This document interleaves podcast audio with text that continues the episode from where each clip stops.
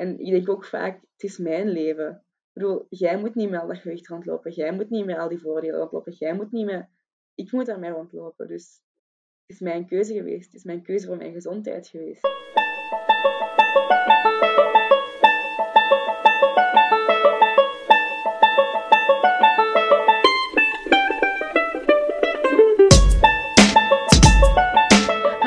Zalige mensjes en welkom bij I'm Fine, de podcast waar wij belangrijke onderwerpen bespreken die niet zo vaak besproken worden in het dagelijks leven.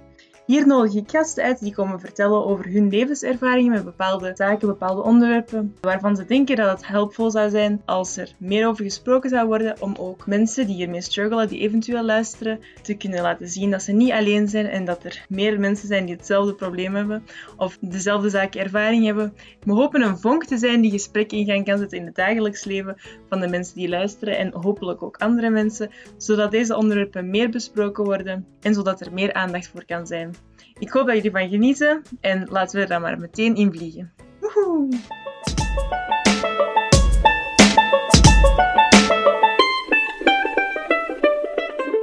Yay! Oh my god, het is ook zo lang geleden dat ik heb opgenomen. Welkom Annika op de podcast. Dank u, dank u. Ik ben kei blij dat je hier bent. Ehm, vandaag wordt een heel interessante aflevering die mij vrij nauw aan het hart ligt. Dus ik ben helemaal excited. ja, en ik zou zeggen, stel jezelf eens voor, zodat de mensen die luisteren jou nog niet kennen, jou kunnen leren kennen. Ja, ik, ik ben dus Annika. Ehm, ik ken Lauren van ons eerste jaar B-jongeur. We waren toen al bevriend. Ehm, ik ben iemand die al heel lang sukkelt met overgewicht en ja, problemen met eten. En dat, dat is echt al heel mijn leven. Dus ja, ik ben een keer om te praten over eten, overgewicht. Ik heb daarna ook een maagverkenning laten doen, waarom ik dat gedaan heb. Ehm, ja, daar, daar, wil ik graag iets over vertellen. Dat is wel echt een spannend onderwerp. Ik, ik blijf het spannend vinden. Ik ga daar nog veel herhalen, denk ik. Ja, het is dan ook veel taboe, heb ik de indruk. Mm -hmm. ja. Ik heb het ook. Ik heb ook echt gevoel. Het is heel taboe en het ligt heel gevoelig bij heel veel mensen. Maar toch praat, wordt er heel weinig over gepraat. Exact. Toch is dat ja, omdat dat, ja, heel veel mensen wel mee bezig zijn. Exact. Er wordt echt weinig over gepraat. En dus ik denk dat dat heel belangrijk is dat we erover praten. Dus dankjewel Annika om hier te zijn. Echt, ik denk dat dat echt belangrijk is. Dus ik ben echt super blij dat we dit kunnen doen. Um, ik vroeg me af, je zei juist dat je een maagverkleining had gedaan. Kun je hier zo wat duidelijkheid over geven? Want er zijn veel verschillende operaties die je aan je maag kunt laten doen. Ja, je hebt verschillende operaties er gaan er waarschijnlijk vele maagring kennen, maar dat doen ze tegenwoordig niet echt meer. Mm -hmm. um, die hebben tegenwoordig twee grote maagoperaties, dat is een bypass en een sleeve. Een sleeve wil zeggen letterlijk een maagverkleining, dus je maag letterlijk verkleinen. Mm -hmm. En bij een bypass gaan ze zo goed als heel de maag wegnemen en een stuk darm wegnemen. Wow. Ja, het grote verschil bij een bypass, je vertering ook veel minder is. Dus bij een maagverkleining heb je ook een vermindering van vertering, maar dat valt eigenlijk nog wel goed mee. Daar is echt gewoon kleinere volumes dat je maar kunt eten. En bij een bypass is het echt ook vermindering van vertering, waardoor het ja, nog een groter effect heeft. Ja. Maar uiteindelijk zijn beide operaties is de verwachte kans dat je afvalt en evenveel afvalt gelijk. Dus ja, op zich wat je kiest, hangt af van de voor- en nadelen per operatie die je moet bekijken. Mm -hmm. Oké, okay. dat is wel interessant. Ik zou denken van als uw maag weg is, dan is het wel echt heel moeilijk om... Ja, uw maag is eigenlijk niet zo'n groot deel van de vertering. Uw maag is eigenlijk vooral het in stukjes kappen van uw eten. En niet per se het opnemen van voedingsstoffen als aan uw darmen. Ja. Dus, wat voor mij nu gebeurt is gewoon dat um, ik langer moet kauwen op mijn eten, omdat mijn maag die afbraak minder kan doen, omdat die kleiner is. Mm -hmm. ja, en dan help je die een beetje op voorhand. Ja. Oké, okay, en hoe ben je tot die keuze gekomen? Hoe, allee, die keuze, uh, hoe ben je tot die ingreep gekomen? Een eerste grote stap is zelf inzien dat je een probleem hebt dat je jezelf niet meer mee kunt helpen. Dus ik had een probleem waarvan ik hulp moest gaan zoeken. Mhm. Natuurlijk, de eerste stap is dan altijd naar de huisarts gaan. En met de huisarts is er, er eens over praten. En dan via de huisarts ben ik dan doorgestuurd naar UZ Leuven. En dan in het UZ um, ben ik daar op consultatie geweest de obesitaskliniek. Ja. Ik heb dan een psycholoog gezien, verpleger gezien, dokter gezien. Het is een hele romslop dat je daar moet zien. Daarna krijg je een telefoontje um, waarin zij vertellen wat dat voor u de beste optie zou zijn. Of wat zij denken dat de beste optie voor u zou zijn. En in mijn geval was dat een maagverkleining. Mhm. Uh, ik weet nog de eerste keer dat ik dat hoorde, ik was daar heel erg van aangedaan. Omdat ik eigenlijk met gedacht daar naartoe ging van, ik ga daar een, een, pilletje krijgen, een spuit, ik weet niet wat, en een speciaal dieet en zo gaan we dat oplossen. Maar die maagverkleining was wel een heel grote stap. Ehm, dat kwam toen wel echt heel hard binnen. Dus dat, ja, dat was wel... Maar ja, Bo, dat zijn specialisten en ik geloof ook wel dat die weten wat ze doen. Mhm. Vertrouw ik ook wel op wat zij zeggen. Ja, ik kan me voorstellen dat dat ehm, echt bizar is als je daar naartoe gaat met zo'n idee van ah, ja, ja, ik ga op een speciaal dieet worden gezet. Of... Ja, ja. En dan opeens krijg je te horen van ja, je gaat een operatie moeten ondergaan. Ik kan me voorstellen dat dat hard aankomt. Ja, ik weet wel toen ik het gehoord had dat ik, uh, ik mijn beste vriendin gebeld. Uh, toen is hij nog afgekomen s'avonds, omdat ja, ik wist echt niet wat ik moest doen. Ik was helemaal aan het wenen. Ik was ja, dat verwacht je niet. Hè. Bam, je, iets wat voor mij in mijn hoofd nog niet echt een groot probleem was. Ja, ik woog te veel. Ja, ik wou van dat gewicht vanaf. Mm Maar het is niet dat ik ziek was. Het is niet dat ik suikerziekte had. Het is niet dat... Allee, haat, bloedvaat, dat was allemaal in orde. Dus dat was dan wel van, wow, ik moet een operatie ondergaan, terwijl er nu nog niks mis is. En ook, ja, dan heeft mijn papa verteld. Mijn papa had er ook heel veel moeite mee. Mm Want ja, dat is niet... Allee, dat is iets levenslang. Je maag verkleint. Is niet terug kunnen aannaaien of zo. Allee, nee, dat is, nee een ingreep. Ja. Dan ben ik achteraf ook nog eens teruggegaan naar mijn huisarts. Met mijn huisarts eerst ook nog eens gepraat voor de beslissing te Mhm. nemen. En uh, die huisarts heeft dan tegen mij ook gewoon gezegd van op dit moment lijkt me ook de beste optie voor u. Um, je bent nog jong, je gaat er redelijk snel van recoveren. Um, dat gaat allemaal redelijk snel terug in orde zijn. En je, inderdaad, je hebt nog geen obesitas. Uh, jij, bedoel, ik had wel obesitas, maar je hebt nog geen suikerziekte, je hebt nog geen bloed- en vaatziektes. Maar die nog is heel belangrijk in dit Ja. verhaal. Dus moest er wel iets aan doen. Ja, dus eigenlijk erbij zijn voordat er nog verdere complicaties op zouden treden of zo. Ja. Ja, kan ik inkomen dat dat inderdaad een goede keuze is. Zijn er, ehm, dus je zegt van, ehm, dat is permanent, hè, dat je maag verkleind is voor de rest van je leven. Zijn daar dan gevolgen aan die... Je kunt gewoon minder grote hoeveelheden eten in één keer, of zijn er nog gevolgen? Het is vooral ook uh, je hongerreceptoren, vooral het gevoel van honger wordt ook grotendeels weggenomen met die operatie. Mhm.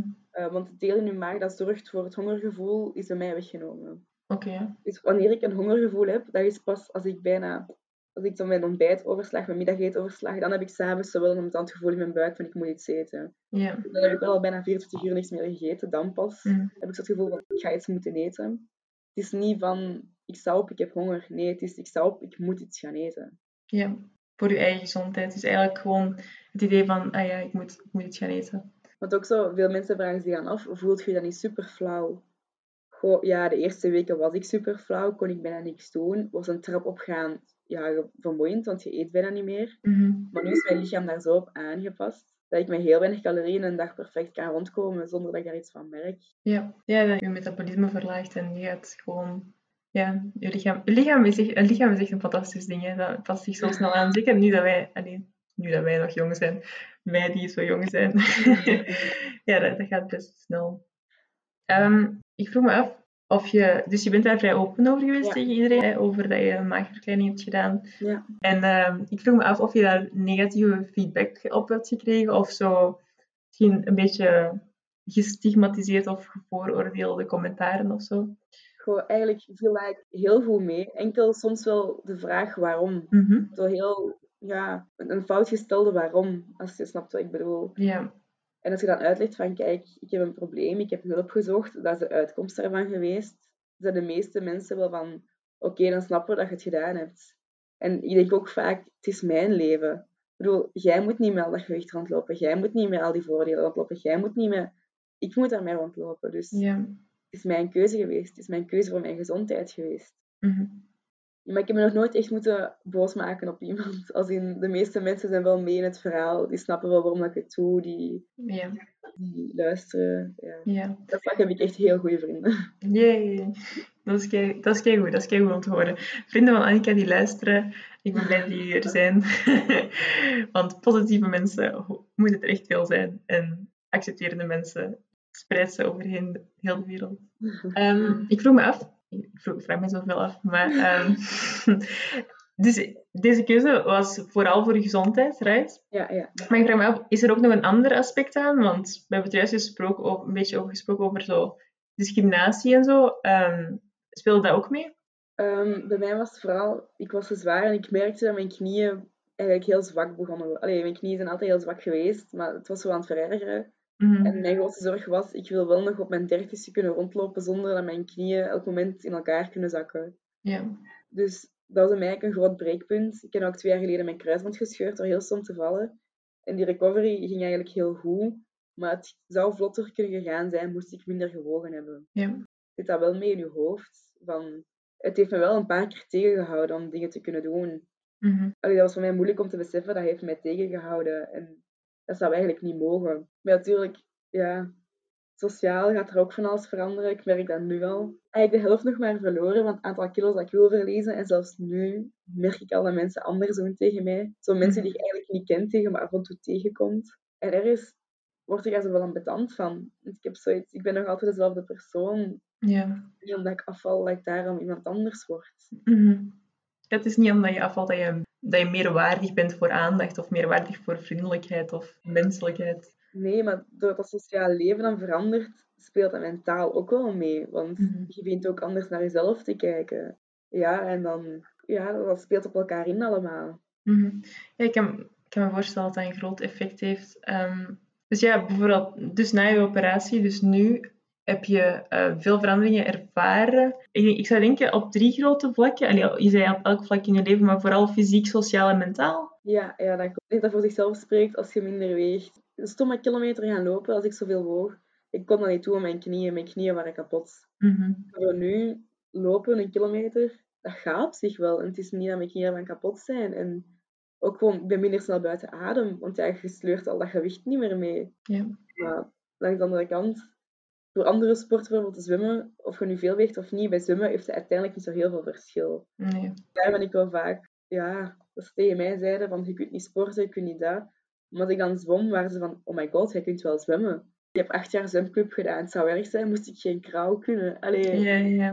ik zeg niet dat ik een fantastische zwemmer ben, hè. dat is allemaal al verleerd, maar ik kan nog wel de basis krauw, basis schoolslag, dat lukt nu nog wel. Mhm. En zelfs daar zijn sommige mensen van onder de indruk, dat ik denk, allee, Eigenlijk zo wat vooroordelen omdat mensen zagen dat je zwaar was en dan waren van, ah ja, je kunt niet sporten of zo. Ja, ja, en, ja, inderdaad. En dan als je over vooroordelen begint, ook heel vaak in het sociale groepsgebeuren. Ja, ik heb er niet heel veel last van gehad, want ik heb een vrij grote mond. Maar heel veel mensen die dikker zijn, gaan vaak op de achtergrond terechtkomen, heel timide worden. En gewoon niet meer durven spreken in groep. Mhm. Wat jammer is. En dat is dan, je hebt ook mensen die gewoon timide van zichzelf zijn, geen probleem. Maar je hebt vaak zwaardere mensen die gewoon zo worden, omdat er ja, gewoon zo... Je wordt precies minder waardig aanvaard in een groep.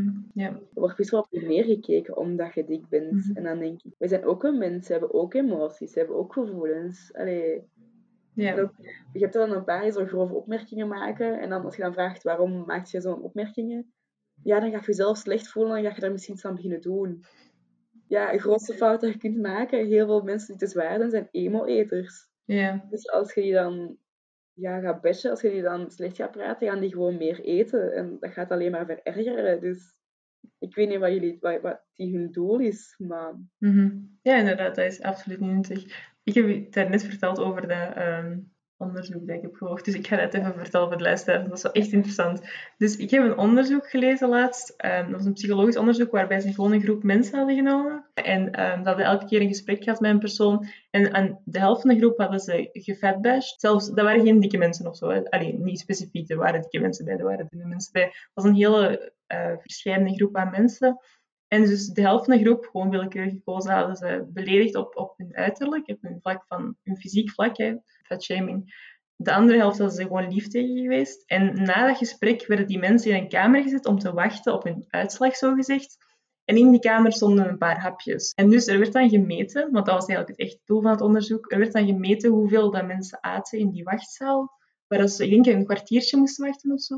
En ehm, er is dus significant aangetoond toen dat mensen die slecht behandeld werden daarvoor op, op vlak van hun uiterlijk, like echt superveel, like 20, 20 of 50 procent meer aten dan de mensen die gewoon lief behandeld werden. En dat is exact wat jij net zei, van hè. dat gaat echt het omgekeerde effect hebben van die mensen help of zo. Ik bedoel, agressie is nooit hoe dat je iemand helpt. Nooit. Nee, je kunt beter iemand helpen met gewoon rustig in gesprek mee te gaan. Maar door die te beledigen, door die eigenlijk te kleineren, ja, dan, allee, dat is gewoon mentaal ook zwaar. Mhm, exact. Ja, inderdaad, dat is mentaal ook zwaar. Heb je het gevoel dat nu ehm, mentaal, op mentaal vlak er veel veranderd is voor jou? Vooral mentaal, het, het eten, mijn relatie met eten is enorm verzwakt. Het is eigenlijk heel moeilijk geworden. Mhm. Want het- ik heb geen honger meer. Ik moet eten, omdat je, ja, je moet iets eten. Ja. Dus vandaar dat dan zo weer een innerlijk gevecht van... Ik moet iets eten, maar ik wil niet eten, want hoe minder ik eet, hoe sneller ik afval. Ja. Maar ja, je kunt moeilijk niks eten. Mhm. Dus dat is zo weer... Je moet iets eten. Ja, dat is moeilijk, hè. Ja, want is, zelfs na de operatie heb ik dagen gehad dat ik onder de 500 calorieën per dag had. Een gewoon mens moet er ongeveer 2000 eten. Ja. Dat is een vierde van een gewoon mens eet. Ja, 500 is echt te weinig. Ja, maar daar ook, ik, ik voel dat persoonlijk niet aan, dus ik heb geen honger. Dus ja, Ja. Ja, het is lastig als je fysieke lichaam je geen signalen geeft van je moet eten en je mentale is gewoon zo van, ah ja, cijfers, dit zijn de calorieën, hoe, sneller, hoe minder ik eet, hoe sneller ik afval. Dat is gewoon wat je rationeel denkt te denken. cijfermatig is dat iets heel logisch. Mhm. Hoe minder calorieën ik eet, hoe meer ik afval, hoe sneller dat getalletje op de weegschaal daalt, hoe blijer ik me zou moeten voelen. Ja, Maar dat is dus een innerlijke struggle van je moet wel iets eten, want als je niet eet, als je bijvoorbeeld een hele dag niet eet en je hebt s'avonds dan echt wel honger of je hebt echt goesting, dan ga je de foute dingen beginnen eten. Dat is het moment dat je een pak chips vastpakt. Allee, dat is helemaal niet wat de bedoeling is. Mhm. ja het is... eh, Eten is iets moeilijk. Wat ook zo, ik moet nu groenten en fruit, mag ik eten, maar liefst eigenlijk zo min mogelijk. Mhm. Wat eigenlijk heel raar gedoe is met diëten, want dan is het juist de bedoeling om veel groenten en fruit te eten. Mhm. Maar omdat ik juist zo weinig binnen heb, binnenneem, is voor mij veel belangrijker om op andere voedingsstoffen te focussen dan groenten en fruit. Wat eigenlijk een lege massa is. Ja, Daar zitten eigenlijk heel weinig calorieën in. Vitamines en mineralen neem ik binnen via medicatie. Ik pak elke ochtend zo extra multivitamine binnen. Ja. Maar dat moet ik sowieso heel mijn leven doen, om door die minderende vertering in de maag, ik ook minder vitamines opnemen. Dus ja, daar ga ik wel heel mijn leven moeten bijpakken. Mhm. Als ik dat dan via daar toch binnen heb, is eigenlijk groenten en fruit niet ideaal. nee. Terwijl dat eigenlijk, als je zou afvallen, is dat het eerste waar mensen naar grijpen, groenten en fruit. Ja, Heel contradictorisch, ja. Ja, dat is, dat is heel tegenstrijdig. Maar ik denk ook dat er misschien wel te weinig kennis over is van mensen zijn van ah, groente en fruit zijn gezond, maar er zijn heel veel situaties waar eigenlijk groente en fruit meer schade doen dan goed als je ze overmatig gaat eten. Dat is waar. Maar vandaar, als je zelf, als mensen luisteren en zelf struggelen met je gewicht, alsjeblieft ga praten met een diëtist, ga praten met je huisarts en begin niet zelf een dieet op te stellen. Oh mijn god, nee. Veel, we weten daar veel te weinig over om een goed dieet op te stellen. En online vind je alles, dingen die elkaar tegenspreken ook. Allee, Ja, je vindt alleen maar slechte dingen. ga met professionelen praten, alsjeblieft. Ja, ja ik zou exact die raad van Annika, want ehm, een, een fucked up relatie met eten is zo makkelijk om in te belanden in deze tijd. Dat is echt waar. En ik wens dat echt niemand toe. Nee, Dat is echt verschrikkelijk. nee dat is echt heel moeilijk. Mhm. En dat je jezelf moet verplichten om te eten terwijl je niet wilt eten, dat is echt het slechtste gevoel ooit. Maar achteraf ben je wel blij dat je het gegeten hebt. Maar Ja, inderdaad. En dan uiteindelijk komt dat wel vanzelf terug als een goed, al een gewoonte, denk ik. dat heeft bij mij wordt ook heel erg geholpen dat ik, mijn papa is van alles op de hoogte als ik thuis ben, dat hij met mij meekijkt wat ik eet. Hm. Dat, dat klinkt belachelijk op onze leeftijd. Ik bedoel, ik ben er bijna 22, maar toch hielp dat wel. En mijn papa meekeek op wat ik at. En dus eigenlijk ook mee overzicht had wat ik wel en niet, at- allee, wat ik wel en niet goed at. En dat heeft ook wel veel geholpen. Ja. Ja, ik denk dat dat afhangt van persoon tot persoon. Maar het hangt ook heel erg van de mijn ouders. Ik heb echt wel een fantastische band met mijn papa, dus dat doet ook wel veel. Ja, dat helpt wel, ja. En als hij gewoon daar is om te helpen, dan... Ja. Cool. En ehm, op sociaal vlak heb je daar ook veranderingen gemerkt nu? Nu, ja, met corona zie ik niet zo heel veel mensen. Maar ja, sociaal vlak, de mensen die ik dan zo eens af en toe zie, ik merk het toch wel dat ze anders doen tegen mij. Of het kan ook zijn dat in mijn hoofd zit van die gaan anders doen tegen mij, dus daarom lijkt ze anders doen tegen mij. Maar ja, hoe je het draait of keert, voor mij persoonlijk komt dat gelijk binnen. Of ze nu wel of niet anders Ja. reageren, het voelt wel zo aan. En ja, dat is een moeilijke en dat ga ik nog zien, want ja, als corona dan voorbij gaat zijn en je terug veel mensen gaat zien, dat gaat anders zijn. Het feestleven, het uitgaan, dat gaat, dat gaat helemaal veranderen. Hè. Allee, hoe op een dik persoon af in een feestzaal? Ergens, ja, don't blame them, want op zich, wij gaan ook niet op bepaalde types, als dat niet als typisch, gaan we daar ook niet op af. Maar Mhm. ja, dat gaat ook allemaal omgegooid worden. En Ja. Vind je dat moeilijk om mee om te gaan nu, met dat idee? het is, het is vooral moeilijk met... Ik weet niet hoe ik ga reageren. Ik weet niet hoe ik me moet gedragen in zo'n situatie, want ik heb ze nog bijna nooit voor gehad. Allee, het is gewoon... Het is een nieuwe wereld. En ik heb ook zo geen goesting om zo een 16, zo typisch 16-jarig meisje dat iedereen rond haar, haar binnen doet. Dat wil ik ook niet worden. Allee. Allee, Annika. Ja. nee, maar het is... Ja, je weet ook gewoon niet wat er allemaal nog gaat veranderen. En dat is soms wel beangstigend. Mhm. Ja, dat snap ik. Is dat, is het, zou je het omschrijven als beangstigend of als exciting? Op dit moment zou ik het nog als beangstigend omschrijven. Mhm. Omdat ik er denk ik ook te veel over nadenk. Ja. Het is, ja, we zullen zien wat er op het moment zelf is. Zo wil ik denken. Daar raad ik ook altijd iedereen aan als je over iets speakert. We zullen wel zien. Maar dat lukt niet altijd. Hè. Allee. Nee, inderdaad. En, en ik snap ook dat je erover nadenkt, want dat is wel... Je bent door een grote verandering gegaan, ehm, recent, en je bent nog altijd door aan het gaan. En ik kan me voorstellen dat alles wat daarbij komt kijken nogal overweldigend kan zijn. Ja, ja. Ehm, ook misschien een interessante, ehm, het idee van dat een bepaald gewicht, dus als je daar komt, dat dan al Ja. dat je supergelukkig gaat zijn en dat dan al je problemen opgelost zijn. En ik weet niet of je dat herkent. Ja, dat zit bij mij nog in mijn hoofd. Mhm. En maar rationeel zelf weet dat dat niet zo gaat zijn. Dat je nooit tevreden gaat zijn met je gewicht. Maar toch, ergens zit dat in mijn hoofd van als ik dat heb bereikt, dan, ga ik, dan ben ik gelukkig. En dat is, ja... Dat is zo het rationele weten, maar het emotioneel niet aanvaarden. Het is zo... Dat heb ik ook wel heel vaak voor. Dat je het rationeel wel exact weet wat je moet gaan doen. Rationeel Mhm. weet je hoe het in elkaar zit, maar dan emotioneel is het helemaal anders. Ja. ja, dat is met, dat- zoals met dat eten. Je rationeel is van, we moeten nu eten, want het is ochtend. En nu emotioneel is van, ik wil niet eten, want ja, dan verlies ik niet snel genoeg het gewicht dat ik wil verliezen. dat is zo een innerlijke strijd. Hè. Ja. ja, dat is inderdaad een innerlijke strijd. Je moet, ja, ja, ik, ik wil zo geen advies geven. maar het is, het is echt gevaarlijk. Ah, ik, toch bijvoorbeeld op dit gewicht dat weinig eten is nog niet zo rampzalig. Maar als Mhm. dat blijft doorgaan, nog een half jaar dat weinig eten, dan wordt dat wel rampzalig. Dus op dit moment kan het niet kwaad dat ik zo weinig eet, want ik heb nog wat reserves staan. Maar eens dat je aan de juiste gewichten komt en dan zo blijft eten, ja, dan wordt het wel gevaarlijk. En het is dan dat je op tijd moet kunnen stoppen. Ik denk ook dat het vooral, want fysiek, ja, dat is gevaarlijk. Ja, je kunt, je kunt sterven aan ondergewicht en zo. Maar ik denk dat het vooral gaat om je mentaal eh, welzijn. Want hoe langer je weinig blijft eten, hoe meer dat, dat in je mentaal geprogrammeerd wordt dat dat is wat je moet doen en dat dat is wat je... Uiteindelijk wordt dat geen keuze meer. Uiteindelijk wordt dat een stem in de achterkant van je hoofd die zegt, je moet dit en die je afstraft zodra je één kilocalorie meer eet. En dat is echt een mentaal... Het is waanzin, hè. Was zelfs, denk, denk een dikke maand, andere maand na de operatie, als ik dan een keer te veel had gegeten, voelde ik mij zo slecht, dan moest ik dat eraf gaan wandelen. Hmm. En ik was totaal op dat moment nog niet sterk genoeg om 6 kilometer te gaan wandelen.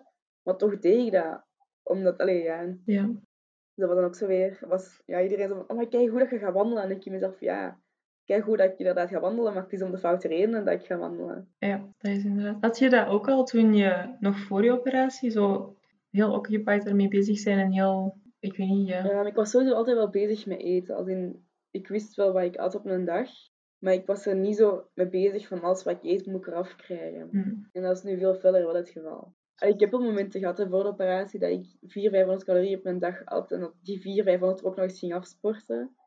En je houdt dat een maand vol en na een maand ben je kapot. En dan heb je op een maand tijd 2, 3 kilo verloren. En dan denk je, is het dan maar? Heb ik nu een hele maand afgezien voor maar die 2, 3 kilo? Allee, en dan houd je dat niet vol. nee, dat is inderdaad ook niet de way to go. Nee. Het is zo die crashdiëten die dan... Crash dieet, ja.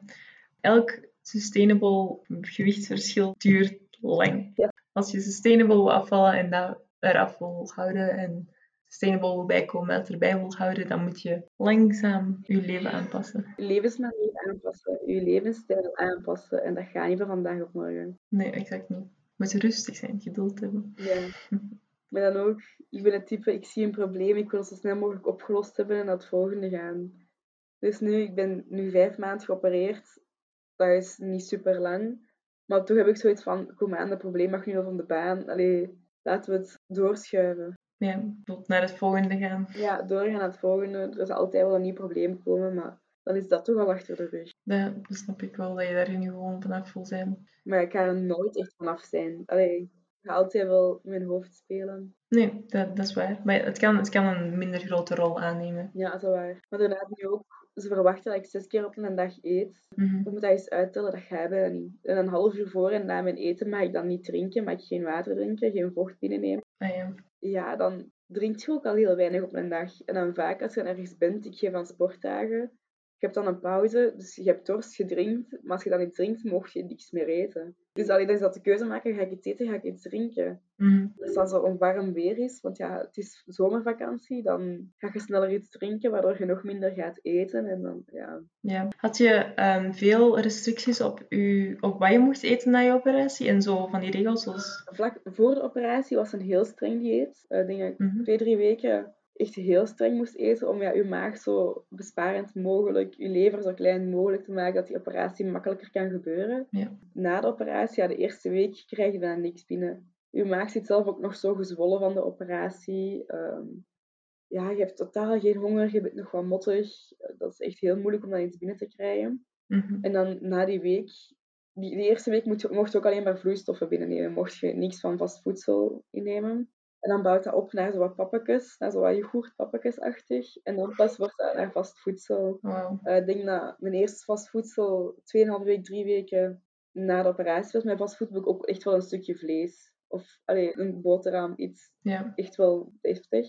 En dan ook het opbouwen. Hè. Je start al met een beschuit. Als een beschuit goed gaat, ga je naar getoast wit brood. Getoast wit brood dat goed valt, ga je naar gewoon wit brood, bruin brood. En zo bouwt je telkens op. Ja. En dan moet je telkens zien, kan mijn maag het al aan, kan mijn maag het niet aan. En, en bij mij denk ik tot drie maanden nadien, en dan kon ik eigenlijk alles verdragen. Alles eten. Oké. Maar ja, dat wil wel niet zeggen dat ik eerste dag pizza, tweede dag frieten, ja, dan ben ik daar slecht van. Allee, dan ben ik daar wel niet goed van. Ja. Maar ik kan wel alles eten. En ik mag op zich ook wel alles eten. Mhm. Met alles zijn maten natuurlijk. En ja, en, en sowieso in een kleinere hoeveelheid. Ja, ja. Ja het is soms wel... als je het niet gewoon bent en je ziet wat je eet qua hoeveelheid, zijn mensen vaak... Wow, dat is echt wel niks. Ik denk, ik vind dat ik nog wel degelijk gegeten heb. Maar ja, als je moet uittellen, als je zes keer op een dag eet en je wat 700, 800 calorieën binnenkrijgt, dat is ongeveer 800 calorieën per maaltijd.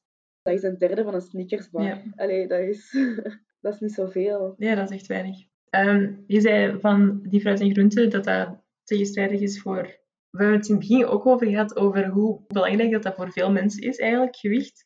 Maar hoe weinig mensen daarover spreken. En hoe dat eigenlijk zoiets heel belangrijk is in onze maatschappij, maar like, onder, net onder het oppervlak. Ja, under the surface. Ja, want inderdaad, gaat ook heel maar met je beste vrienden, en zelfs met mijn beste vrienden praat ik, ja, ik ben dan nooit over mijn gewicht. Allee, Nee. voor de operatie kwam ik nooit ter sprake. Ja, nu met die operatie wel, want dan vragen ze, en hoe gaat het met, hoeveel bent je al afgevallen, en allee, die dingen. Maar daarvoor, ja, nooit. Ik dat iedereen wel zag dat ik te dik was. Allee, en dan heb je ook wel een groot verschil tussen overgewicht en obesitas. Ja. Want overgewicht, dat zijn mensen die gewoon te zwaar zijn, maar niet problematisch te zwaar zijn. En dat is eigenlijk, op die moment kun je met sporten en diëten je terug naar een gewoon gewicht brengen. Maar eens dat je obesitas, morbide obesitas bent, dan lukt het vaak zelf niet meer om terug naar een gewoon gewicht te gaan. Dat is, ze hebben statistieken gevonden, 80% hervalt terug. Ik vind dat is heel erg veel dat gewoon op zichzelf er niet geraakt met tussendoors medicatie, met gewoon diëten. Mhm. Vandaar, als je in de morbide klasse zit, waar ik dus zat, ehm, is het echt wel de bedoeling dat je hulp gaat zoeken, dat je gaat luisteren, dat je, dan kun je het zelf niet meer oplossen. En dat is vaak een moeilijke stap om Mhm. te accepteren dat je het zelf niet meer kunt oplossen en dat je hulp moet gaan zoeken. Het diëten helpt niet zomaar. Ja, dat is zo'n ding. Ik denk dat dat is heel erg in onze maatschappij dat dat zo. Dat iedereen dus, iedereen worshipt fitness. en dat is zoiets, want je zei trouwens ook dat je merkte van mensen dachten van u dat je niet kon sporten of zo.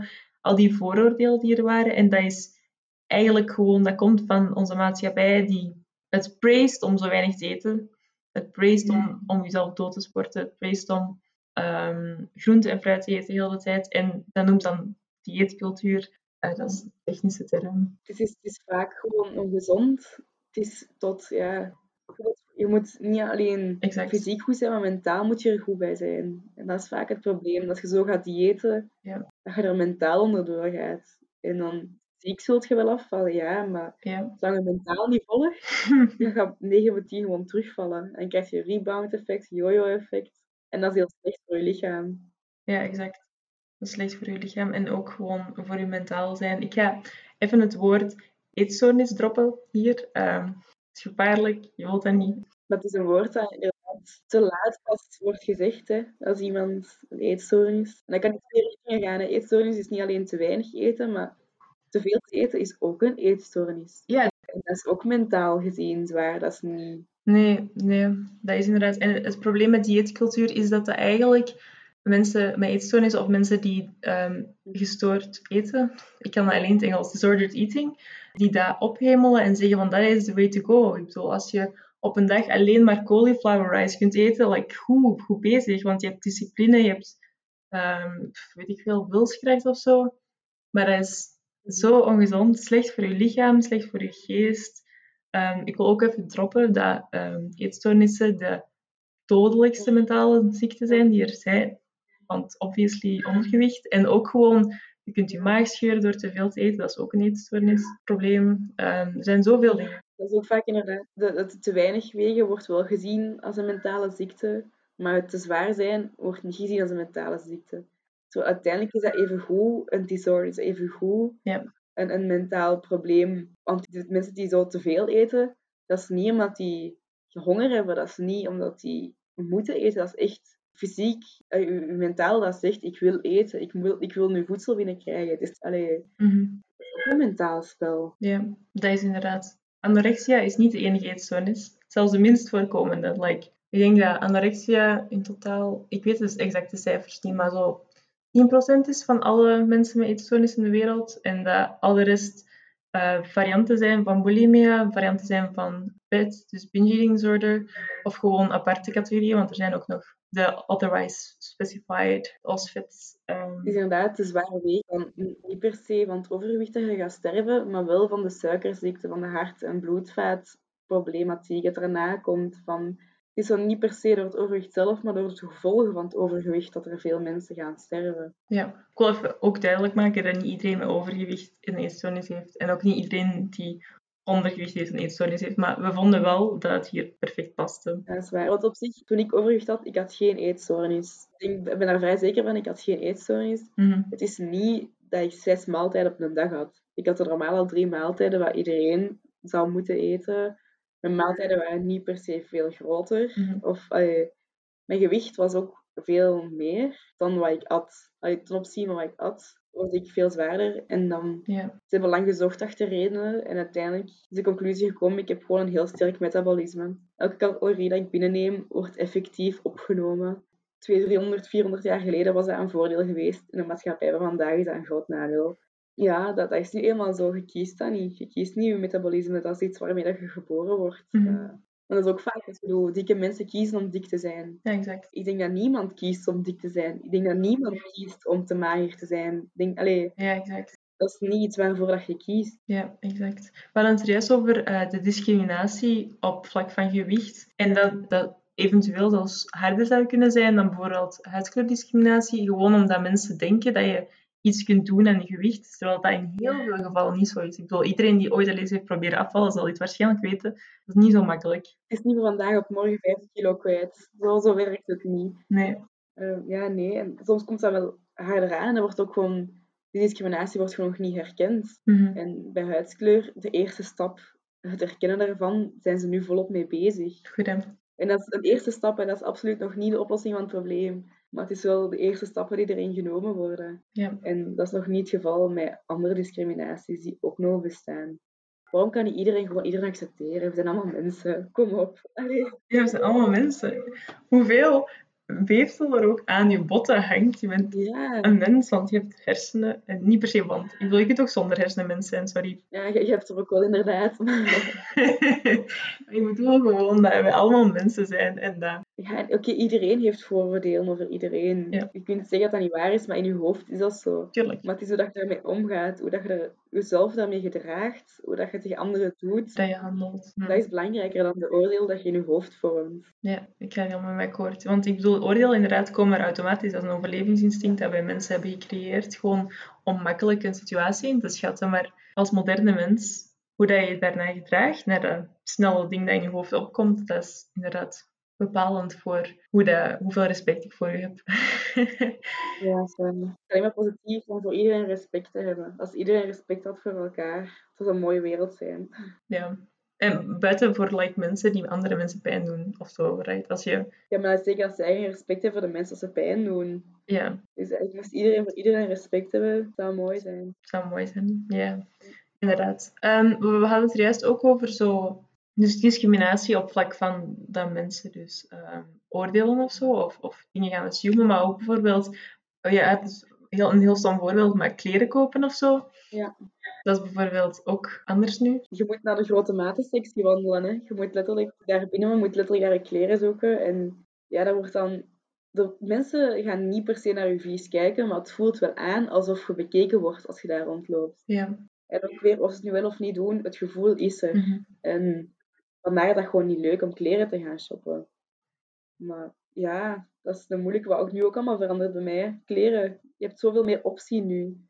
Inderdaad, want de opties binnen de grote maten, ja, je wilt sowieso je buik wat verstoppen, je wilt je dijen wat verstoppen. Allee, je hebt een beperkt soort van kleren, beperkte stijlen dat je maar kunt dragen. Mhm. Nu, ja, ik zeg het, ik ben nog niet waar ik wil zijn, maar ik ben al veel afgevallen. Ik heb ineens zoveel meer keuzes in kleren. Ik heb ineens zoveel meer opties, dat ik precies in mezelf moet herontdekken om te kijken wat wil ik dragen, hoe wil ik eruit zien en Wie ben ik? wie ben ik. Maar ook zo'n kleine dingen als stom gaan zwemmen. Mhm. Eh, in Leuven, in het zwembad eh, van de KU Leuven, ik ben al een paar keer gaan zwemmen. De eerste keer, ik durfde, daar- durfde daar bijna niet binnen gaan.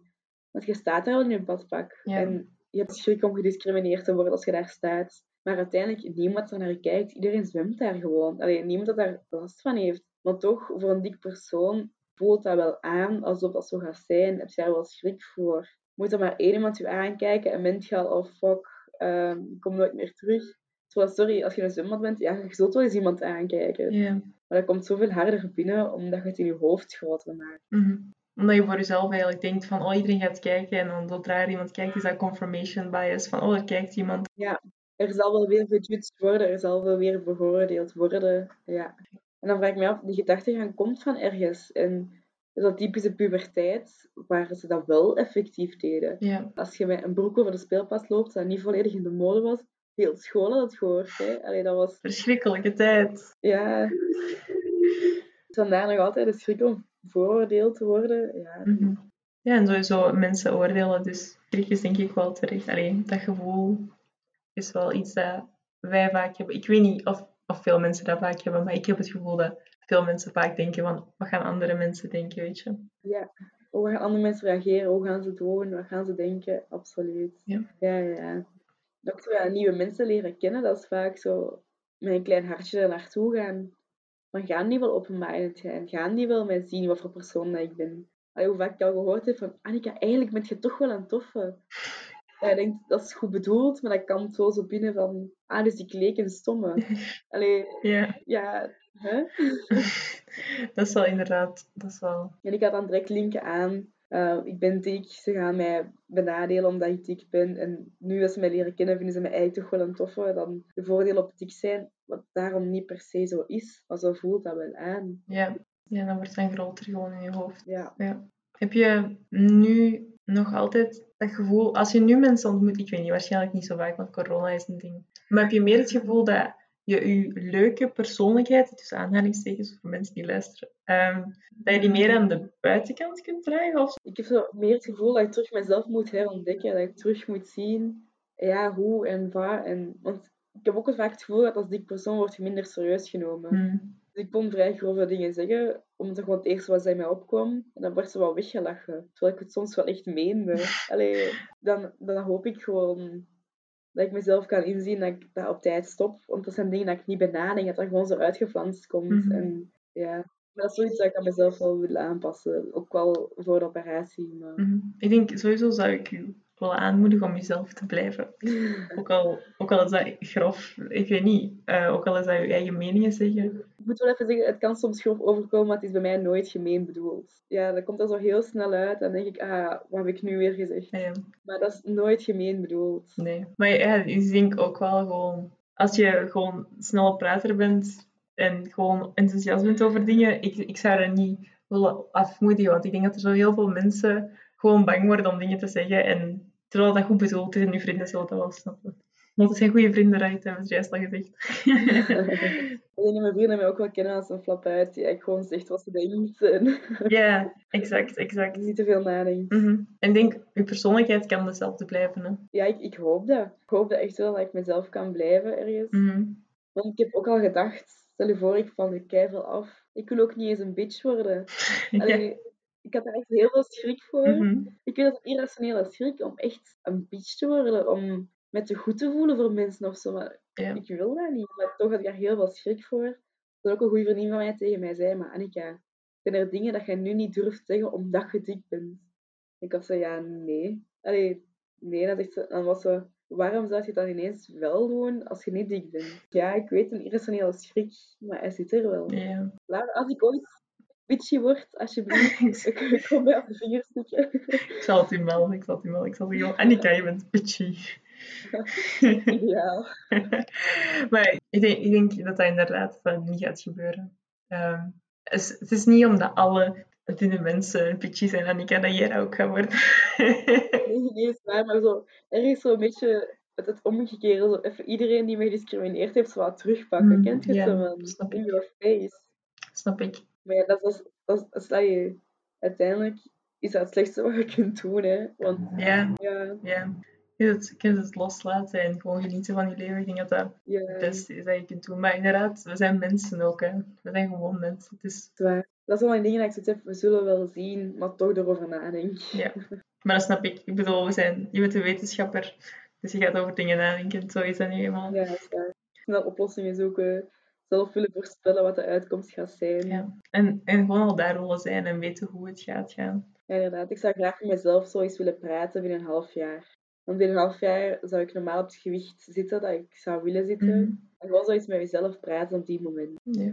Dat is wel moeilijk, hè? Dat is wel moeilijk, ja. Dus, eh, ik, zal, ik, zal, ik zal voor u naar een tijdmachine zoeken en eh, ik zal je laten weten als ik er een vind. Mensen die luisteren, als jullie er een weet, eh, Ideaal. ja, mogen je altijd melden. Oké. En ik wou nog vragen, Annika, hoe dat het gewoon nu met u gaat. Wel, met mij gaat het nu oké. Al is in... Ik heb net mijn punten gehad, alles kijk goed. Het loopt allemaal heel erg goed. Maar ik heb zo schrik. Het loopt te mooi, als je weet wat ik wil zeggen. Alles komt Mhm. zo te mooi uit, alles loopt zo te goed. Ja, Dat ik kan denken, wat gaat het volgende zijn dat mijn gezicht gesmeten wordt? ja, bang voor de slechte karma die eraan komt. Ja, ja, maar voor de rest eigenlijk wel goed. Ja, behalve de moeilijkheid met eten, dat nog wel even ga aanhouden, vermoed ik. Maar voor de rest, mijn gemakje wat werken, wat op kamp gaan, amuseren. Ja, Leuk. Oké. en eigenlijk Lauren, is die vraag dan aan u teruggesteld geweest, dat het met u gaat? Het met mij gaat. Wel. ik ga deze zomer een podcast maken over hoe het met mij gaat. Dus Oké, dan gaan we dat allemaal horen. het is een trigger. Trigger. Is dat een trigger? Nee, een teaser. Een teaser. Het is een teaser. Oké, maar dankjewel om te vragen. daar ben ik ook wel benieuwd naar. Want je vraagt altijd aan al uw gasten, maar hoe het met u gaat? Ja, ik ben, ik ben gewoon de interviewer, Annika. Is, Ja, maar je bent ook een mens, hè, Lauren. is dat zo? Uit, hè? Moet ik hersenen van mijn mensen zijn? Ik ben wel een roze, ik heb geen hart. Oh, nee, wacht, geen ziel, geen ziel. Ziel. ik heb wel een hart. Misschien moet je haar kleuren dan, dan kom je, komt je ziel wel terug. Ah ja, dan komt hij wel terug. Annika, is er nog iets dat je wilt zeggen tegen de mensen die luisteren, die misschien door hetzelfde gaan, die misschien een vriend hebben of... Ja, wat ik in het begin ook al gezegd heb, is wat ik heel belangrijk vind. Als je problemen hebt, probeer zo snel, zo snel mogelijk te herkennen dat er een probleem is en ga zo snel mogelijk hulp zoeken. Mm, Want het is vaak, hoe sneller je hulp hebt, hoe makkelijker het opgelost geraakt. Dus wees niet bang om met iemand te gaan praten. Als je niet weet met wie of wat, de huisarts is echt een goede stap. Dat is de ideale persoon om u, om u juist door te verwijzen, om u direct naar de juiste instellingen te brengen. Om, allee, het kan van alles zijn, maar de huisarts is echt een goede stap als je ergens mee zit. Ja. En je mag ons ook altijd contacteren als je bang bent om de huisarts. Dankjewel Annika om hier eens te zijn. Ik vond het echt super interessant en ik denk dat het echt belangrijk was om over te spreken. Dat is heel graag gedaan. Dankjewel dat ik mocht komen. Het is super dat je, dat je er mocht zijn. Ja, ik weet niet. Ik ben gewoon blij. En tot de volgende keer. hè. Tot de volgende keer. Ah ja, we moeten dag zeggen. Dag!